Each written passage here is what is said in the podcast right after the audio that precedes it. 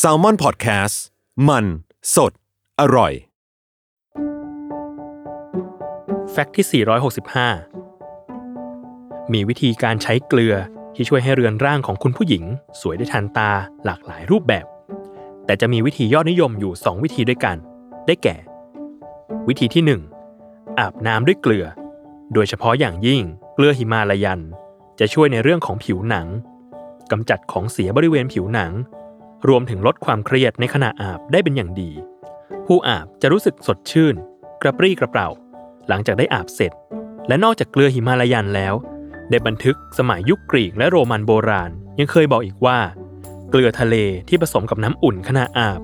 ช่วยให้ผ่อนคลายและหลับได้ลึกขึ้น ด้วยปัจจุบันเรียกวิธีการเหล่านี้ว่า Thalassotherapyซึ่งคำว่าทารัสซา ในภาษากรีกโบราณ แปลว่า ทะเล จึงแปลรวมกันว่า การบำบัดด้วยทะเลนั่นเอง และวิธีที่ 2 สครับ หรือขัดตัวด้วยเกลือ